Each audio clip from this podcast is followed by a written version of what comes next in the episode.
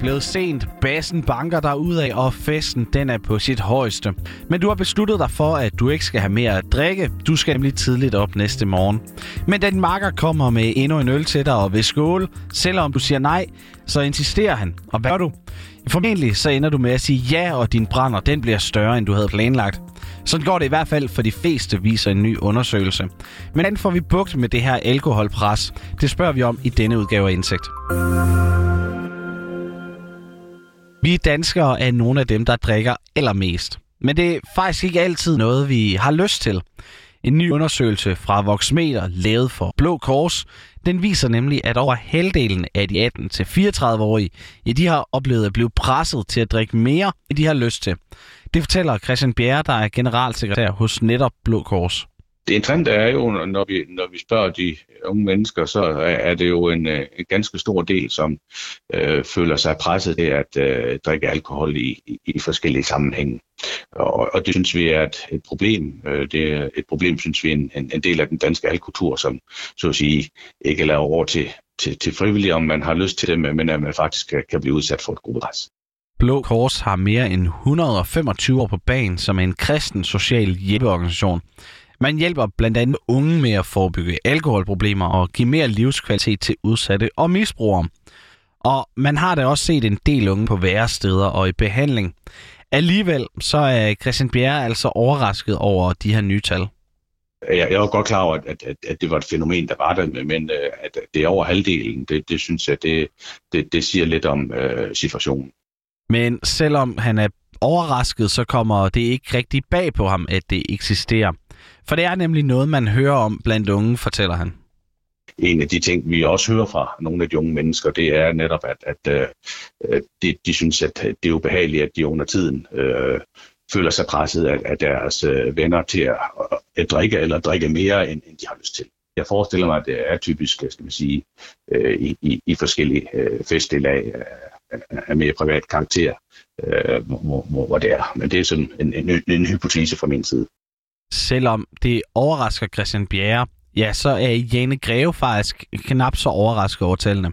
Hun er professor MSO på VIVE, det er det Nationale Forsknings- og Analysecenter for Velfærd.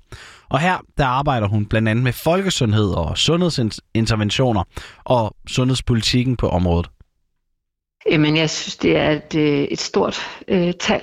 Øh, en stor andel af de unge, der føler sig presset. Det overrasker mig ikke, for vi har set flere andre undersøgelser, som peger den samme retning. Men det er et stort tal, og det siger noget om den danske øh, alkoholkultur blandt de unge særligt. Og selvom det her alkoholpres, det ikke overrasker hende, ja, så kan Janne Greve altså ikke nødvendigvis sige, hvad det er, der er årsagen til det, at så mange de bliver presset til at drikke mere, end de har lyst til. Det er svært at sige, hvad det er, der ligesom er, i, der presser øh, de unge som sådan, men det virker jo som om, at det er øh, det normen er, at man skal drikke, og at det er, at det, er det, man ligesom samles om, og det, det er der, man, der, man opbygger fællesskaber og nye relationer og historie. Og det er i hvert fald også noget af det, vi ser fra, fra vores øh, undersøgelser, at de unge føler sig presset til det og, og har svært ved ligesom at, at sige nej. Og måske sidder du og tænker nu, at det er en smule harmløst, hvis den her ene aften den blev lidt længere end planlagt, og at promillen den blev lidt højere, end du egentlig havde forventet. Men det kan altså godt få betydning på længere sigt, fortæller Christian Bjerre. Det er klart, det, det er tydeligt, at der også er en, en del unge, som øh, meget tidligt øh, udvikler et, et, øh, et større forbrug af alkohol og et stort forbrug øh, og med, med de ulemper, som det giver anledning til.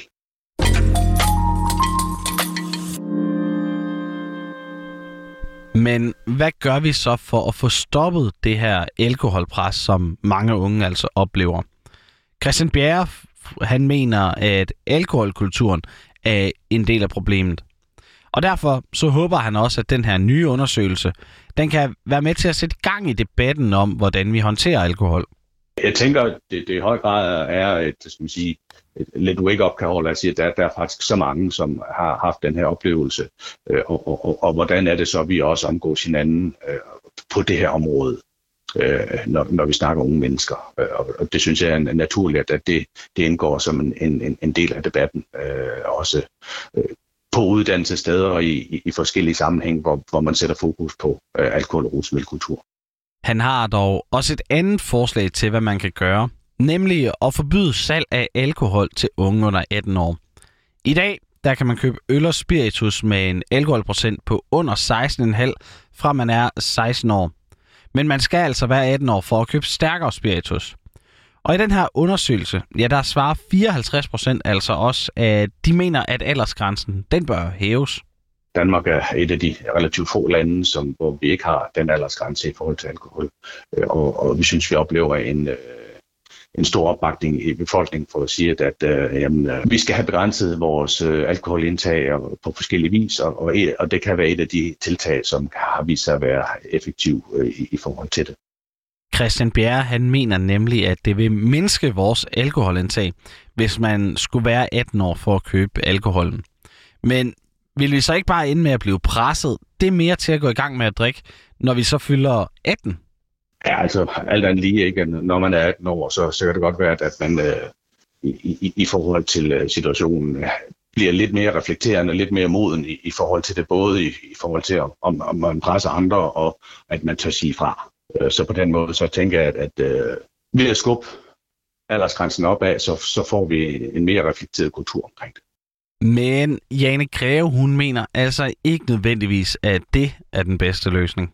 Det kan jo være en meget god idé, hvis det virker som sådan lidt normsættende, at så man på den måde kan, kan skubbe kulturen over i, at, at det netop er ok at sige nej, og man jo ikke er gammel nok. Men nu kan du se, at de der 54 procent, som de så også finder, de er jo faktisk over 18, så de er jo alle sammen, øh, vil jo alle sammen kunne købe alkohol, og de føler sig jo også presset. Så det er i hvert fald ikke det eneste øh, instrument, vi skal bruge, hvis vi gerne vil, hvis vi gerne vil gøre noget ved den her øh, alkoholkultur. Og et muligt instrument, ja det har Jane Greve og Vive faktisk tidligere haft testet på en gruppe på 500 studerende på Aarhus Universitet.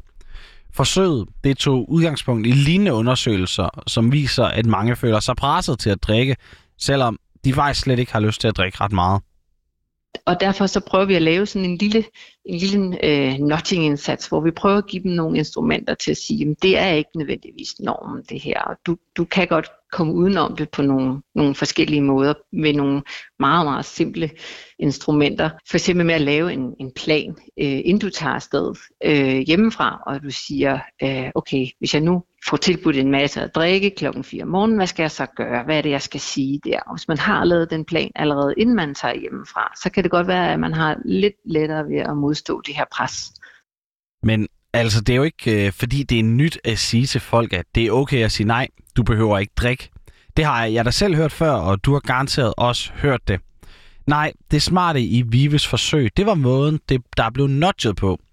De studerende her, de modtog nemlig først en mail, siden en opfølgende sms og flere sms'er med gode råd til, hvordan man kan sige nej, og med påmeldelser om, at den studerende altså ikke havde planer om at drikke så meget. Og med den relativt simple metode, ja, så lykkedes det faktisk de studerende at skære 17 procent ned på det antal gange, de drak alkohol i løbet af en måned. Det er cirka en gang øl og mindre, og effekten den var særlig god på den del af de 500 studerende, der var førsteårsstuderende. Samtidig svarede de studerende også, at det blev lettere at sige nej til alkohol. Og måske, ja, så kan den her metode faktisk udvides til andre end universitetsstuderende, blandt andet ungdomsuddannelserne, hvor vi også ved, at der bliver gået til den med øl og shots. Så potentielt, så tænker jeg, at det kan det kan rykke ved noget, for hvis man ligesom bare rykker en lille smule ved, at de får lettere til at sige, ved at sige nej til at drikke blandt førsteårsstuderende. Og så det er dem, der ligesom der skal forme kulturen og alkohol, alkoholkulturen i, i flere år fremad, så kan man måske rykke og skubbe en lille smule til den her alkoholkultur, som til tider er, er ret voldsom i Danmark. Og med det, så nåede vi inde på denne udgave af Indsigt. Den var lavet af Thijs Eriksen og mig. Mit navn det er Tobias Hegård. Tak fordi du lyttede med.